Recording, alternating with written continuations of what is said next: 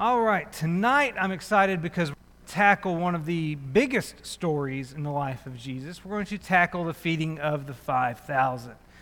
And I'm going to mix things up a little bit. I'm, before we read the text, I'm going to make a few comments about the story, and then we'll dive into the story. We are going to read this one in, in all of its appearances in the Gospels in just a moment. But I want to give some context first for when this occurred. I want you to think uh, in terms of chronology for a moment. Where in the ministry of Jesus did this occur? What happened immediately before it? What happened uh, immediately after it? What is being set up by this particular event? But I want to start with what happened before it. In other words, the feeding of the 5,000 happened after what?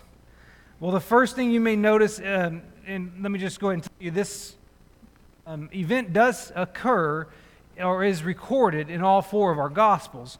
But particularly if you were to look at Matthew, Mark, and Luke, you'll notice that the feeding of the 5,000 takes place after an exhaustive and exciting evangelistic campaign. Jesus uh, commissioned his 12 apostles to go out into the Galilean territory and to share the good news. And they're sent out on this campaign, and, and, and they spend uh, time going from town to town sharing the good news, and then they're just returning from that effort when Jesus, when this miracle, just before this miracle happens. And it's upon their return, Mark, in Mark chapter 6, verse 30 and 31, he specifically indicates that this campaign that they were involved on was the catalyst for him to take his apostles on a retreat. See, you didn't know this, but we're not the first ones to do retreats. Jesus was doing retreats before you and I.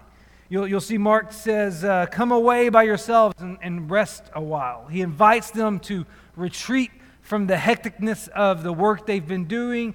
They're going to go off by themselves and they're going to rest. I mean, legitimately, that's what he's uh, calling for here. So, this, this, this miracle is going to occur immediately after this campaign that he sent the apostles on, but there's another catalyst for it as well. Because the other thing, and I should be clicking along here, the other thing this occurs after is the unexpected and emotional loss of John the Baptist. Matthew chapter 14, Mark chapter 6, Luke chapter 9, they all tell us about John's death shortly before this miracle. In fact, Matthew specifically indicates that this was the catalyst for their retreat. In Matthew chapter 14, verse 13, he says, Now, now when Jesus heard this, when he heard about John's death, he withdrew from where he was at. So the, the death of John, uh, the, the death of John, and thinking in terms of Jesus' relationship with John, not just his, his family relationship uh, uh with John, but also John's the one that was his uh, forerunner. John's the one who baptized him. There, there was a, a special relationship there. And, and, and Jesus is going to be heartbroken by that. So there is this element of sorrow within the group. You also need to remember some of Jesus' original disciples came from John.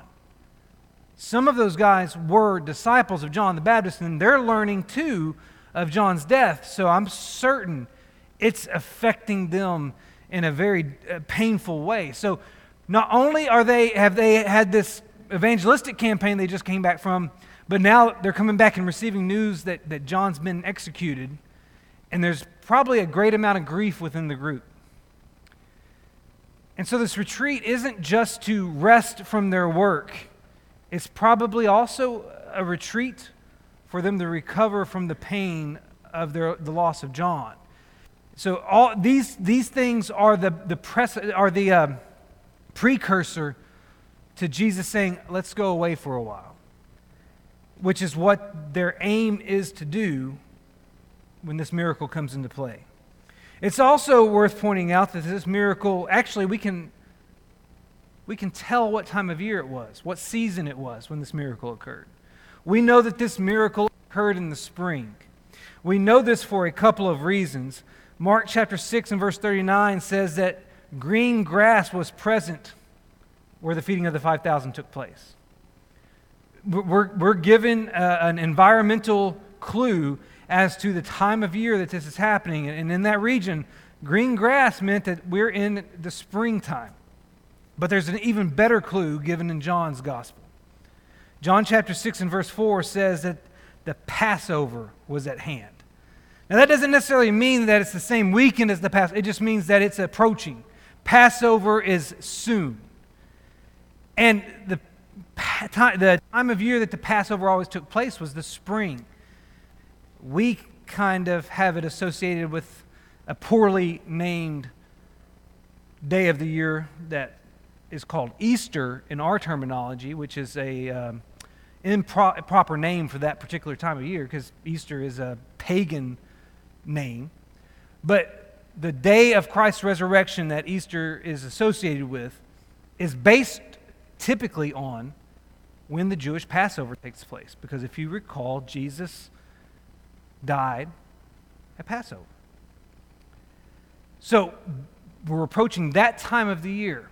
And based on where in the life of Jesus we are and how many events have happened thus far and the events that still are to come, following the feeding of the 5,000 up until Jesus' death, most scholars believe we're about one year away from Jesus' death at this point, that this is the last Passover season before his death, uh, b- uh, before the one during which he, he dies. So we can kind of uh, estimate that the feeding of the 5,000 is an event taking place about one year before the death of Jesus because it's happening around the time of Passover, and this is the last Passover mentioned in the Gospels prior to the Passover that, at which Jesus dies. So this miracle occurred in the spring or during the spring, around the time of Passover. Green grass serves as an extra indicator of that. The other thing you need to know is that this miracle occurred. I'm not keeping up with this. This miracle occurred before Peter's confession. Now, in Matthew chapter 16, that's the most uh, famous uh, account of, G- of Peter's confession. What I'm talking about is that occasion where Jesus is sitting down with his disciples, with, with the, the ones who would, the apostles in particular, and he says, who, who do the people say I am? And they give the answers, and then he goes, Who do you say that I am? And Peter speaks up with this beautiful confession You are the Christ, the Son of the living God. And that's when Jesus responds, uh, Upon this rock I will build my church, in reference to the confession that was made. So all that occurs, but it occurs after this miracle. I point that out because I think this, this particular miracle is significant in the declaration of Jesus' identity as the Christ, as the Messiah. And, and, I think it's going to serve as a catalyst for confirming, at the very least, to the apostles and to others that Jesus is the Son of God. It's going to help build that ability to make that confession. And we'll talk more about that in a moment. But I share all that with you to help set up the context of when this occurs because it kind of helps to know hey, there's a reason Jesus is saying, let's go away by ourselves for a while. And it helps to know that this, this whole magnificent event assists the disciples in going, yes, he is the Son of the living God. All that, I think, plays, and, and to know that this particular event is occurring about a year before his death. So I wanted to provide that here on the front end. Before we go any further, though, I do want to read these texts. Now, this will take a little bit of time because this miracle occurs in all four Gospels. It is the only miracle that occurs in all four Gospels. That gives it a uniqueness, a significance. This feeding of the 5,000, the one miracle that Matthew, Mark, Luke, and John all share, not counting the resurrection. Let me put it that way. So there's something special about it. There's a reason this one gets res- this one makes it into all four accounts. And so what I want to do tonight, since it's the one miracle we have in all four accounts, we're going to read all four accounts. So you're going to have to bear with me for just a moment. We're going to start with Matthew's. You'll find his recorded in chapter 14, between verses 13 through 21. As we read these, I want you to pay attention to the best of your ability and, and notice the similarities and differences between the telling of the stories as best you can. Because there are some, there, there's consistencies between all four, and there's some unique differences between all four as well. See if you can spot them, because we're going to talk about that in just a moment. Matthew chapter 14, beginning in verse 13. Now, when Jesus heard this, he withdrew from there, and the heard this is a reference to John's death. When Jesus heard this, he withdrew from there in a boat to a desolate place by himself. But when the crowds heard it, they followed him on foot from the towns. When he went ashore, he saw a great crowd, and he had compassion on them, and he healed their sick. Now, when it was evening, the disciples came to him and said, This is a desolate place, and the day is now over. Send the crowds away to go into the villages and buy food for themselves. But Jesus said, they need not go away. You give them something to eat. They said to him, We have only five loaves here and two fish. And he said, Bring them here to me. Then he ordered the crowds to sit down on the grass. Taking the five loaves, the two fish, he looked up to heaven and said a blessing. Then he broke the loaves and gave them to the disciples, and the disciples gave them to the crowds, and they all ate and were satisfied. And they took up twelve baskets full of broken pieces left over and those who ate were about 5,000 men, besides women and children. Now let's go to Mark's account, chapter 6 of Mark, verses 30 through 43. The apostles returned to Jesus and told him all they had done and taught. And he said to them, Come away by yourselves to a desolate place and rest a while. For many were coming and going, and they had no leisure even to eat. And they went away and in the boat to a desolate place by themselves. Now, Many saw them going and recognized them, and they ran there on foot from all the towns and got there ahead of them. When he went ashore, he saw a great crowd, and he had compassion on them, because they were like sheep without a shepherd.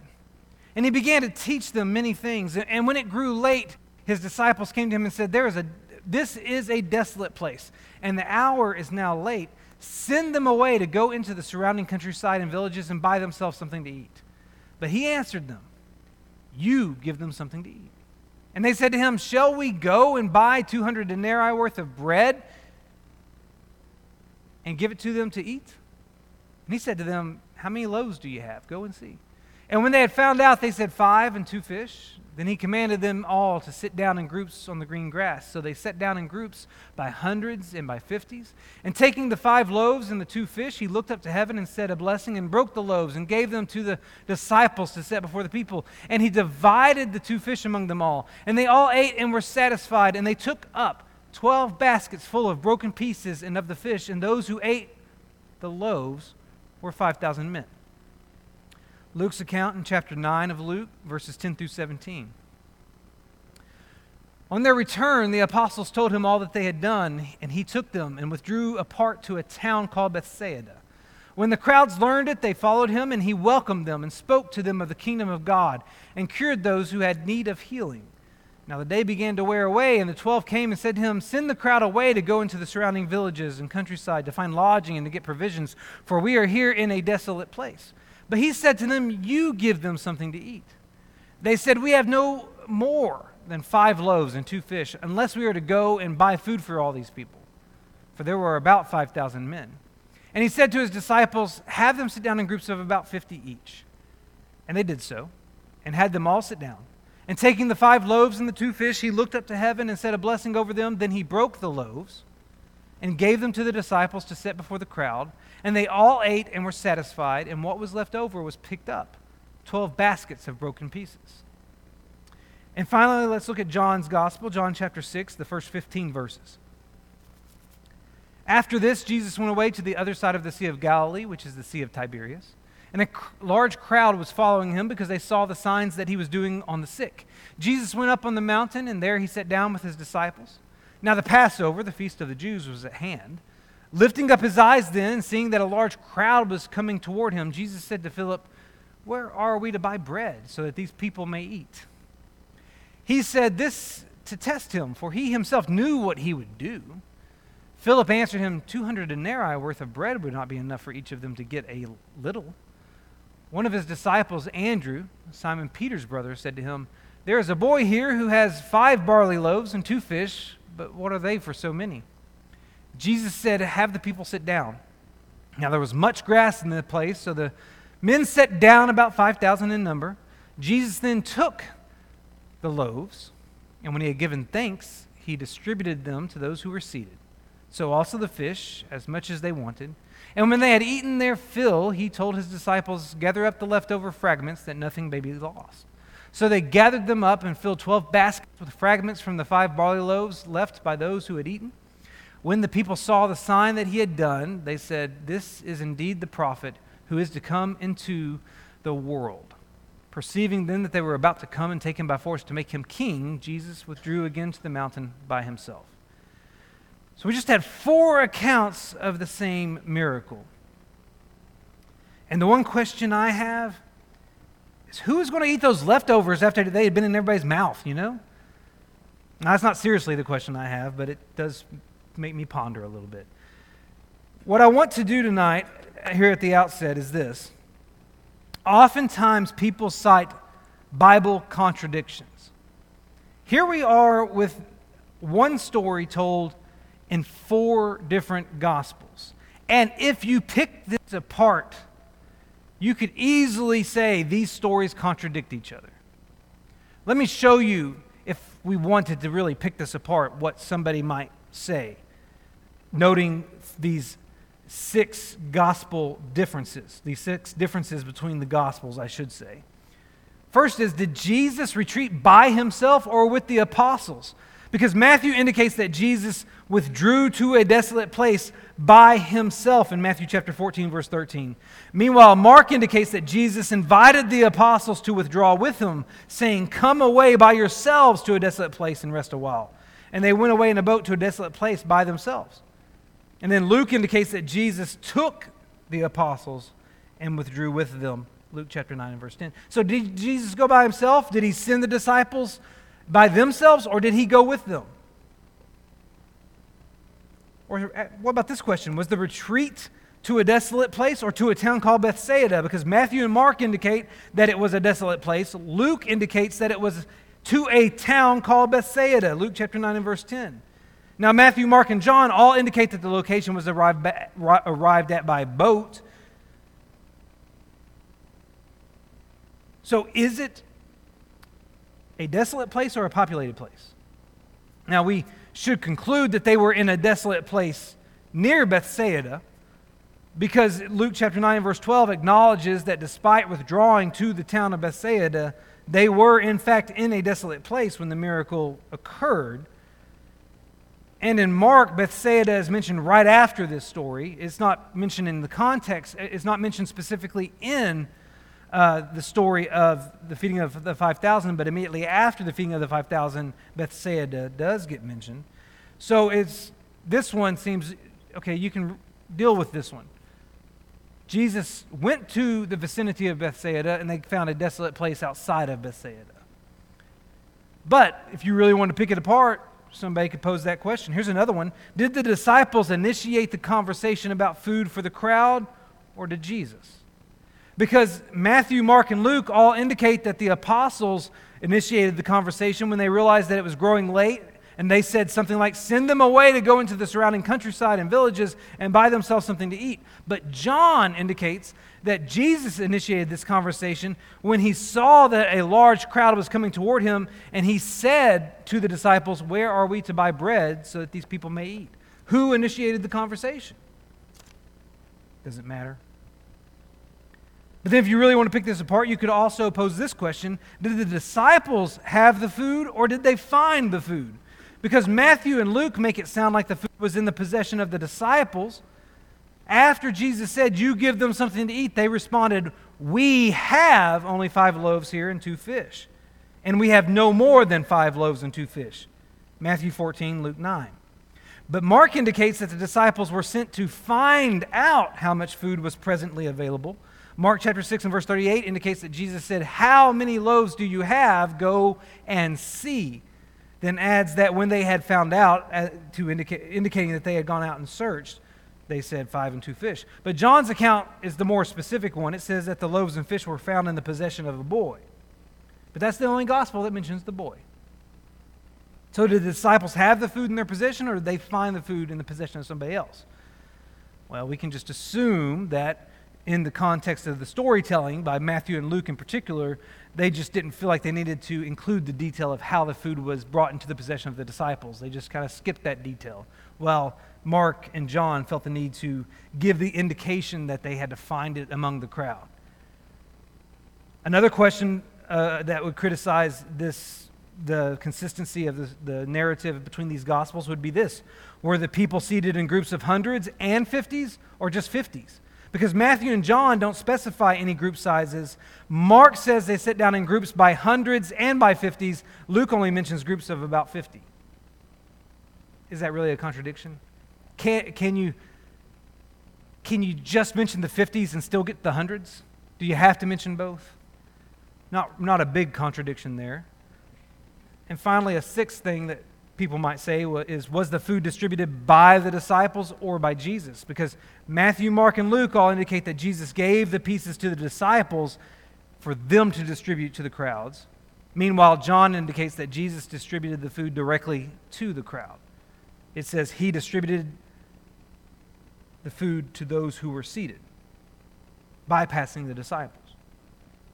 Well, in John's gospel, he's probably just omitting uh, the transfer from Jesus to the disciples to get to the point that the food went from Jesus to the people. They're not real contradictions, but for someone who wants to discredit the Bible, they would make a big deal out of all these. And I probably, and, and I know I didn't cite every difference that exists between these accounts.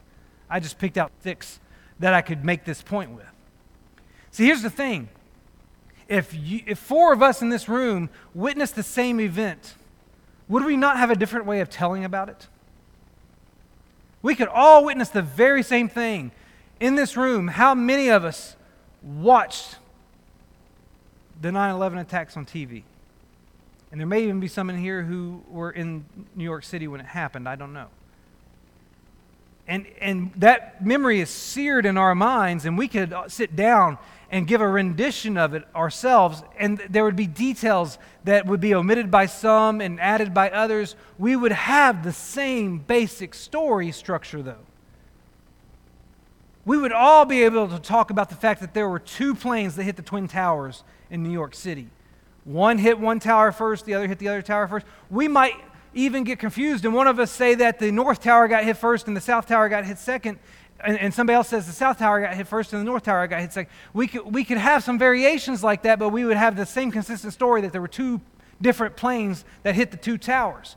And then we would throw in the plane that hit the, hit, um, the Pentagon, and we throw in the plane that crashed in Pennsylvania. We could get the, those de- some of those uh, specifics right, but we might get some other minor details incorrect between us.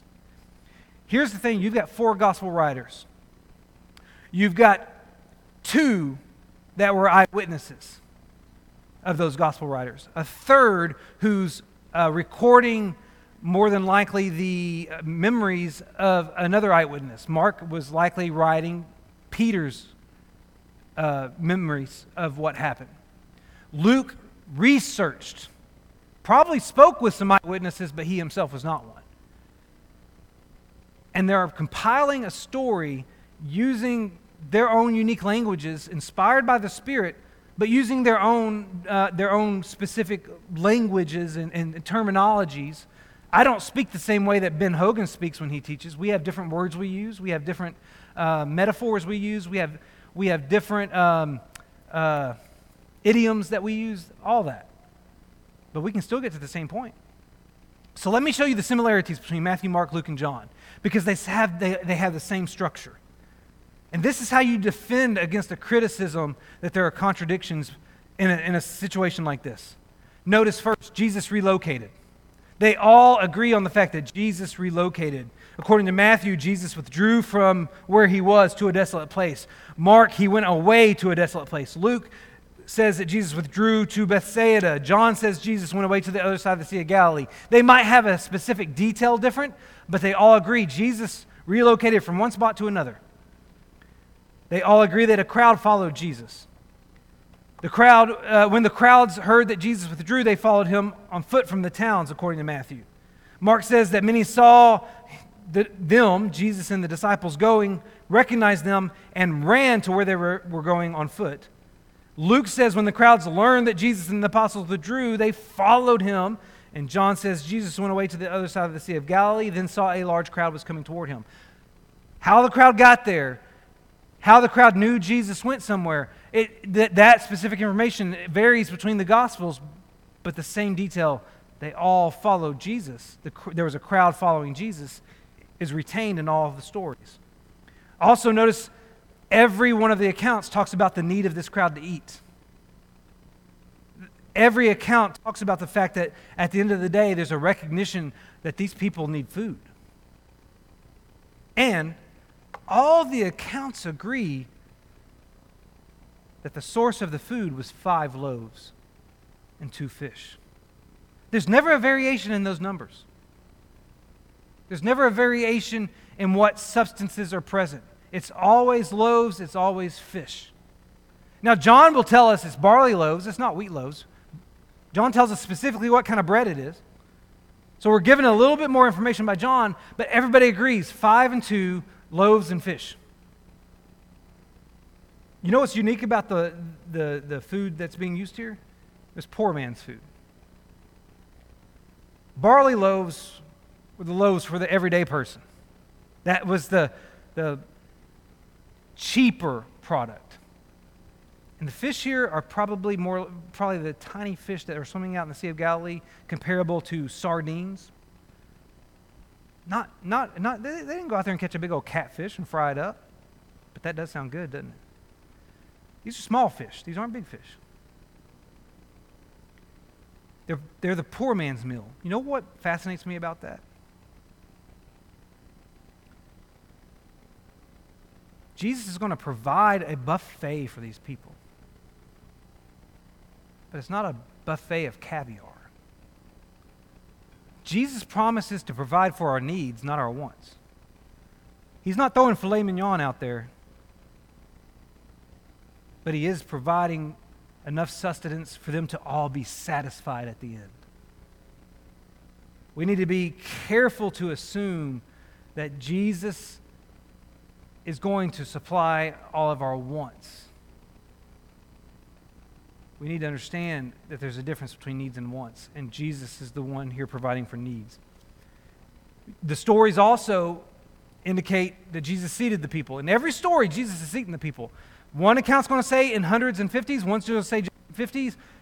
Two of them aren't even going to mention the, the size of the groups, but they all mention that they had to sit down in groups and that was ordered by Jesus. And if you look at all the accounts, they also agree in the fact that Jesus blessed the food. All four accounts mention Jesus blessing the food or giving thanks for the food. Like that specific detail is not overlooked in a single one of our accounts. See, the structure is retained. And then we can also, in all four accounts, see that the people ate until they were filled or satisfied. They, they ate till they didn't want anymore.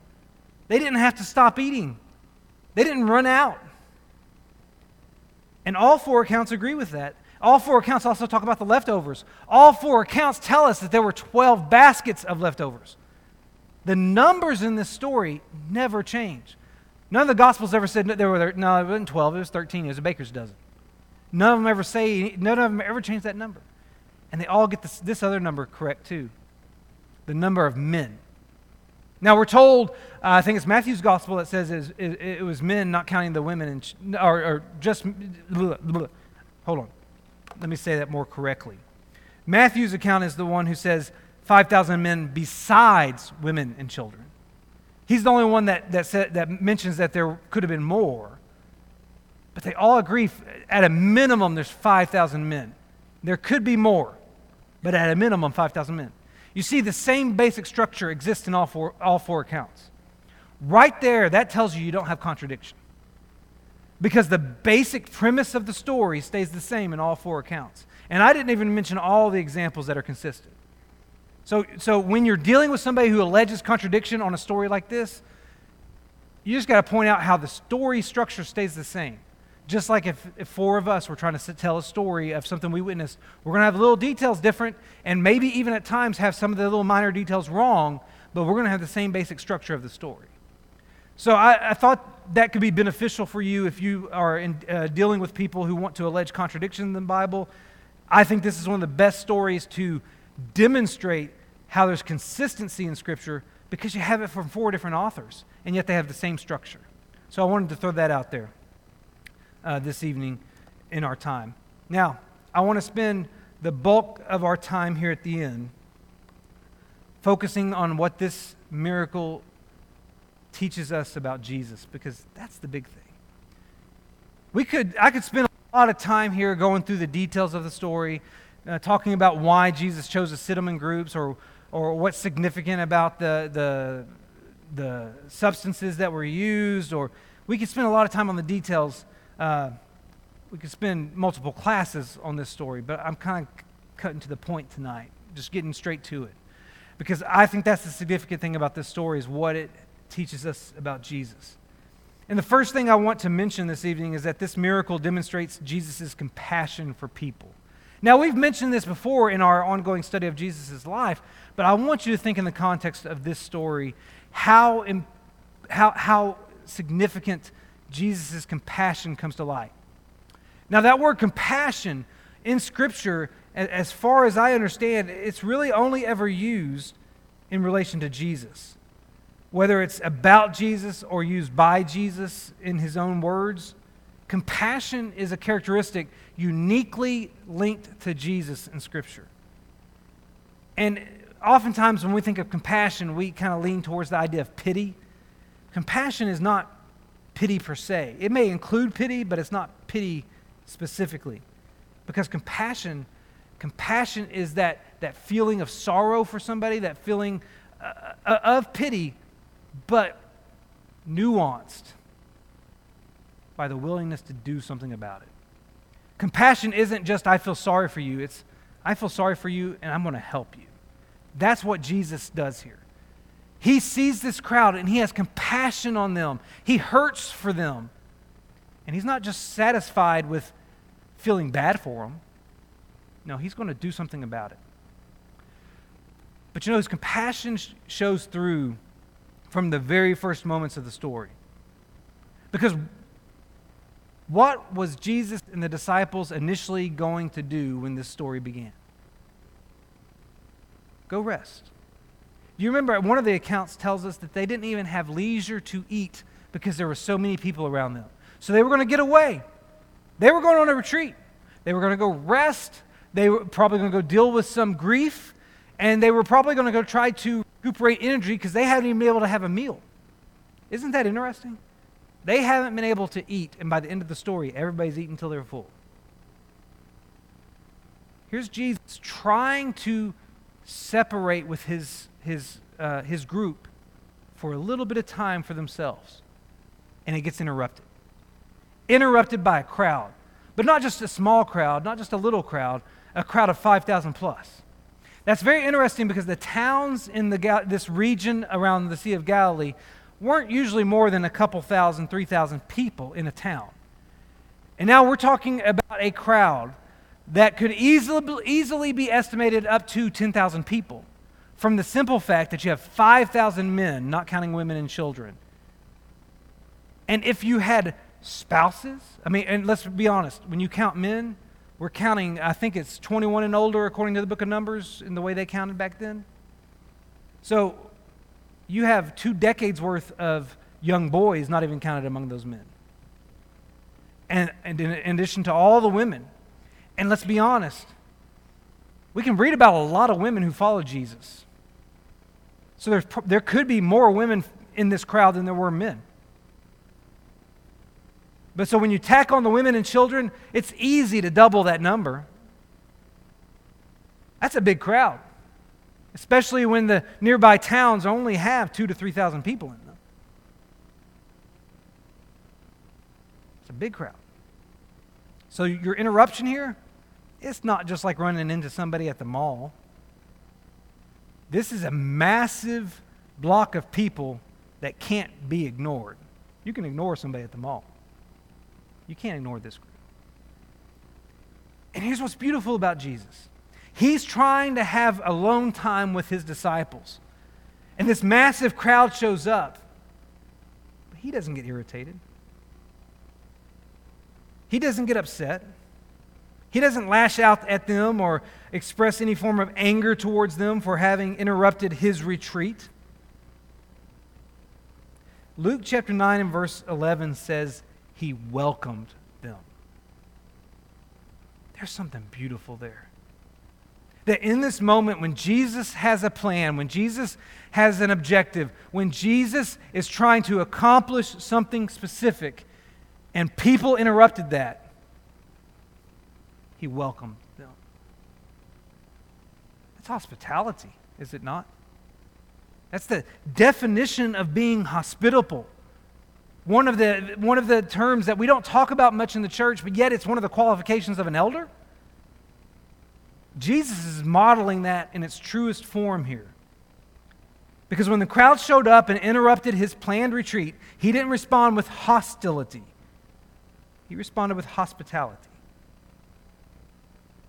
And his, his compassion gets demonstrated also in the fact that, think about this. When he was in the wilderness, when he was in a desolate place by himself, being tempted by the devil for 40 days, he didn't use his miraculous ability to satisfy his own hunger. But when he was in this desolate place, with this crowd, with all these people, he was more than willing to use his miraculous ability to satisfy their hunger. He didn't have the, he didn't do it for himself, but he would do it for other people because of his compassion. He would do something for others that he wouldn't even do for himself because he cared that much about them. That little piece of information that comes from this story should amplify our appreciation of what happens at Calvary. Because he didn't do that for himself. He didn't have to do that for himself because he never sinned. He did that for us because he cared about us that much. So, this particular miracle, one year removed from his death, really demonstrates just how much he cares about you and I. And that's only going to get amplified one year later. So I think it's important to note how this miracle demonstrates his compassion. I also alluded to this earlier, but this miracle identifies Jesus as the Messiah in a very bold and big way. Now, you and I might not pick up on this as easily, but no miracle highlights his messiahship better than this one.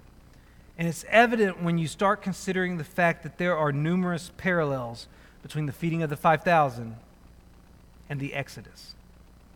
Let me share a few of those with you. Think in terms of location for a moment. This miracle occurred in a desolate place, we're told. The fact that the location of this miracle was desolate highlights the fact that there was no immediate source of sustenance. Jesus isn't out there uh, feeding them with all the bounty of the land around him. No, it's divine. And that small detail exists to show us that Jesus wasn't relying on natural resources he was revi- relying on divine power. Much like happened as the Israelites journeyed from Egypt to the promised land. And manna rained down from heaven every morning. Quail was present every day. Water poured out of rocks. There was divine intervention to provide for the sustenance of the people as they journeyed from Egypt to Canaan. Here they are in a desolate place, and, and, and during the Exodus, during the wilderness wanderings, they were in a desolate place. And Jesus is providing for them just like God provided for the Israelites back then. The location of this miracle is reminiscent of the Exodus. But there's also a comparison that Jesus makes, a statement he makes that compares the people a metaphor he uses that is reminiscent of the Exodus as well. It's in Mark chapter 6 and verse 34. Jesus looks at the crowd, has compassion on them, and says, They are like sheep without a shepherd.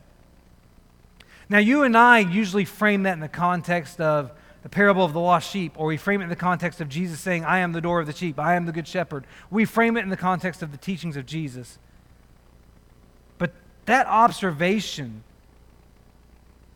about the crowd that's out in front of him, it recalls Moses' description of Israel back in the book of Numbers. It's in Numbers chapter 27 and verse 17 when Moses requested that God appoint a replacement for him once he passed. And here's what Moses said He said, Let the Lord, this is Numbers chapter 27 at the end of verse 16, let the Lord appoint a man over the congregation who shall go out before them and come in before them, who shall lead them out and bring them in, that the congregation of the Lord may not be as a sheep that have no shepherd. My point is, Jesus is quoting Mo- Moses in this scenario. And, and he's identifying the crowd that's before him in the same way that Moses identified the Israelites that he was leading to Canaan. Jesus is using the same terminology, the same metaphor. That comparison that he's using came from Moses and as a comparison related to the Israelites as they wandered through the wilderness. And so the comparison that's used here is another indicator of how this parallels the Exodus. But I also find it interesting how Jesus organized them groups of hundreds, fifties.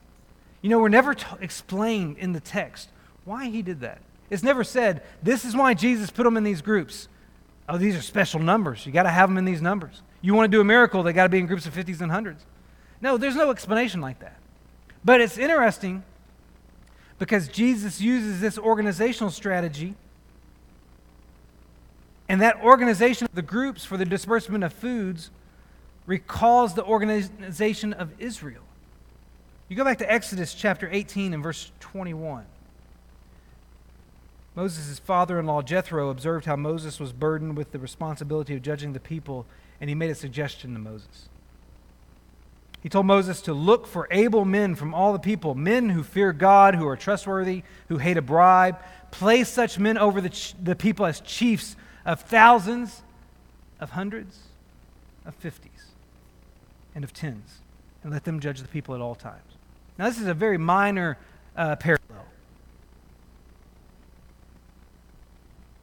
But imagine that you're a Jewish person in the first century, familiar with the stories in the Old Testament that have been recounted time and time again. And you're sitting down on that grass, you just got put in your group over here. Maybe you start sitting there counting, we got, we got 50 in this group. That group's got 100. I mean, I've, I've heard those numbers somewhere before. Might they not recall this story from the midst of the Exodus? where Moses is encouraged to utilize such an organizational strategy to help guide and deal with the, the challenges of the Israelites and make a comparison? That organization lends itself to a parallel as well. And finally, there's also the substance involved.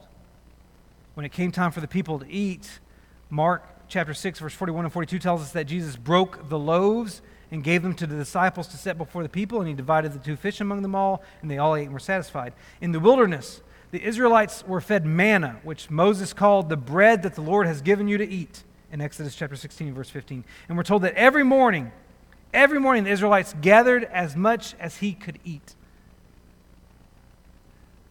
The bread Jesus broke that day never ran out.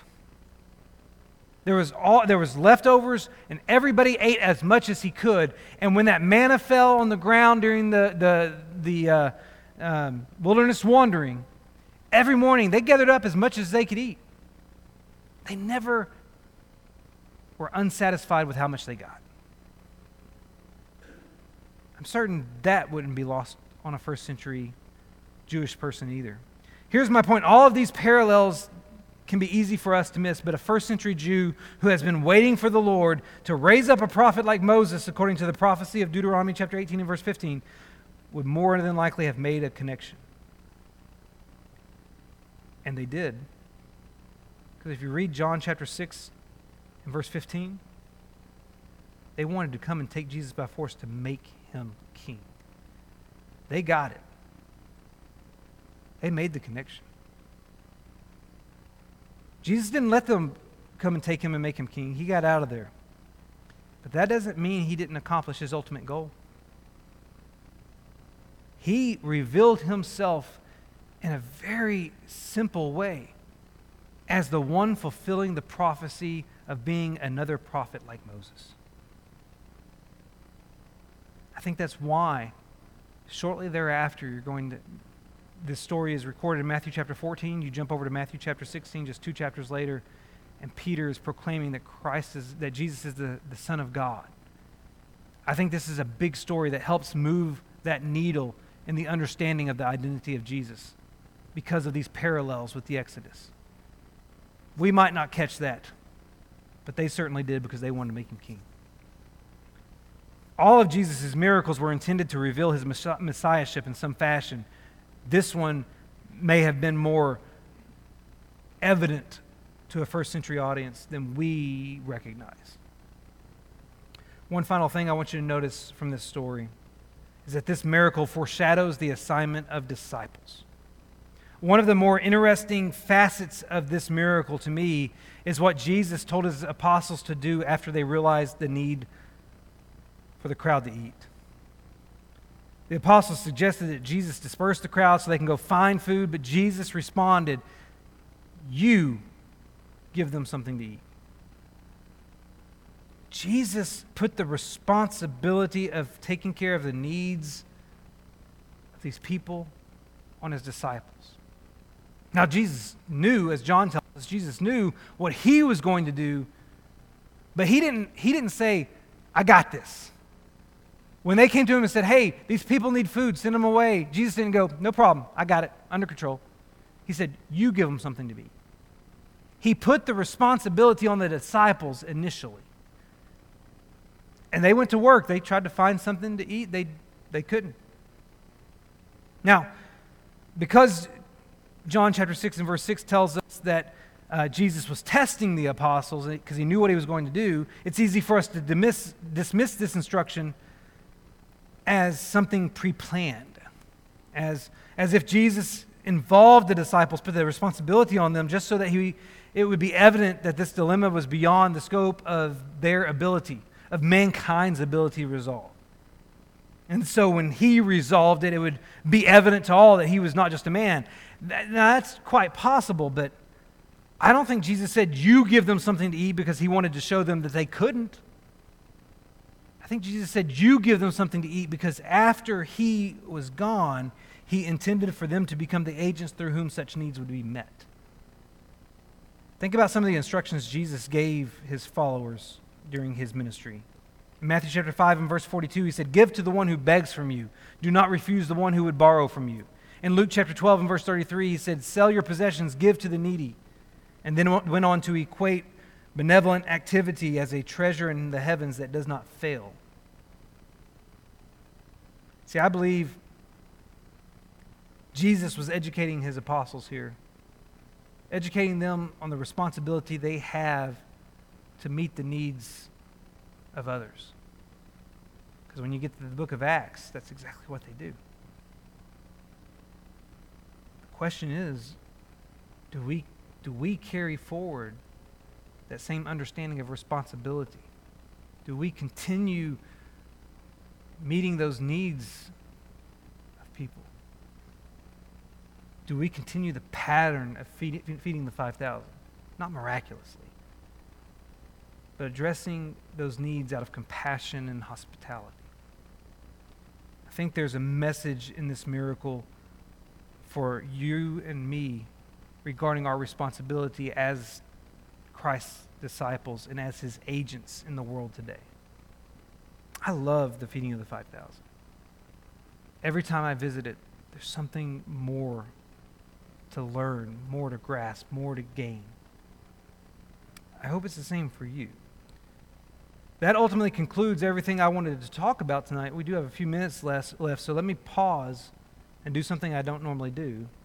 Do you have any questions? Debates, arguments, ridicules, observations. I'll take it all. Kurt.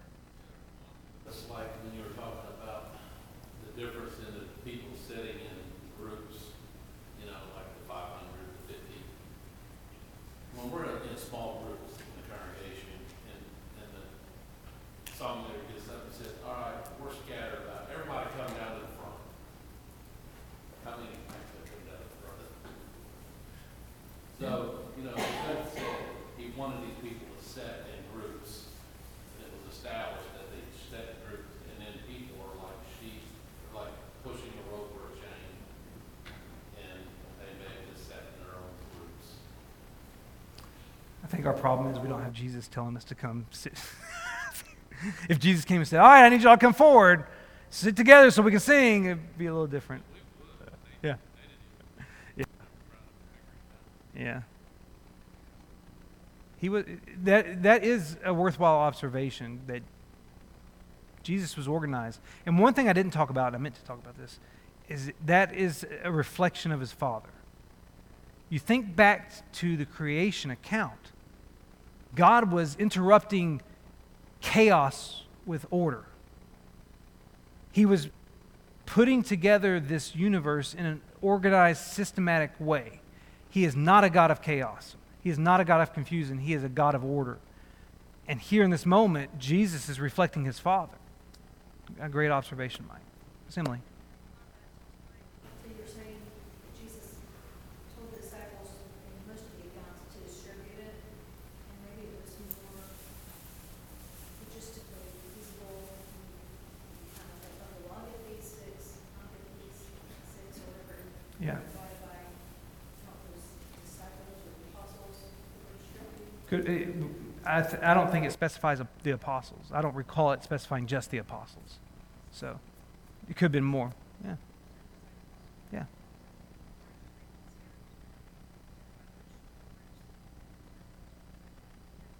Yeah. And what, what's very interesting to me about this miracle is if, if I could witness any miracle, this, this might actually be the one I want to see. I want to see, as he broke it, how it multiplied. Because I, I just can't, he just did that piece he tore off, just keep replacing? How did that work? I don't get it.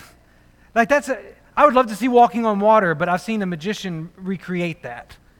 Of course, he didn't do it the way Jesus did it, but I've, I've seen an illusionist try to recreate. How do you, rec- how, how, how does it just keep multiplying? That's beyond my comprehension.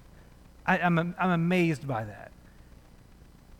That's the miracle I think I'd want to try to witness. I'd, I, I would want to be there, like, like if you're sitting there with a magician who's doing card tricks right in front of you, you're wanting to try to figure out how's his hands moving, where's he hiding that. I'd want to be doing that, looking at Jesus' hands and just seeing how this multiplies. Because it's beyond, beyond comprehension. Any other thoughts or comments before we wrap up tonight? Well, thank you for your continued participation in this class.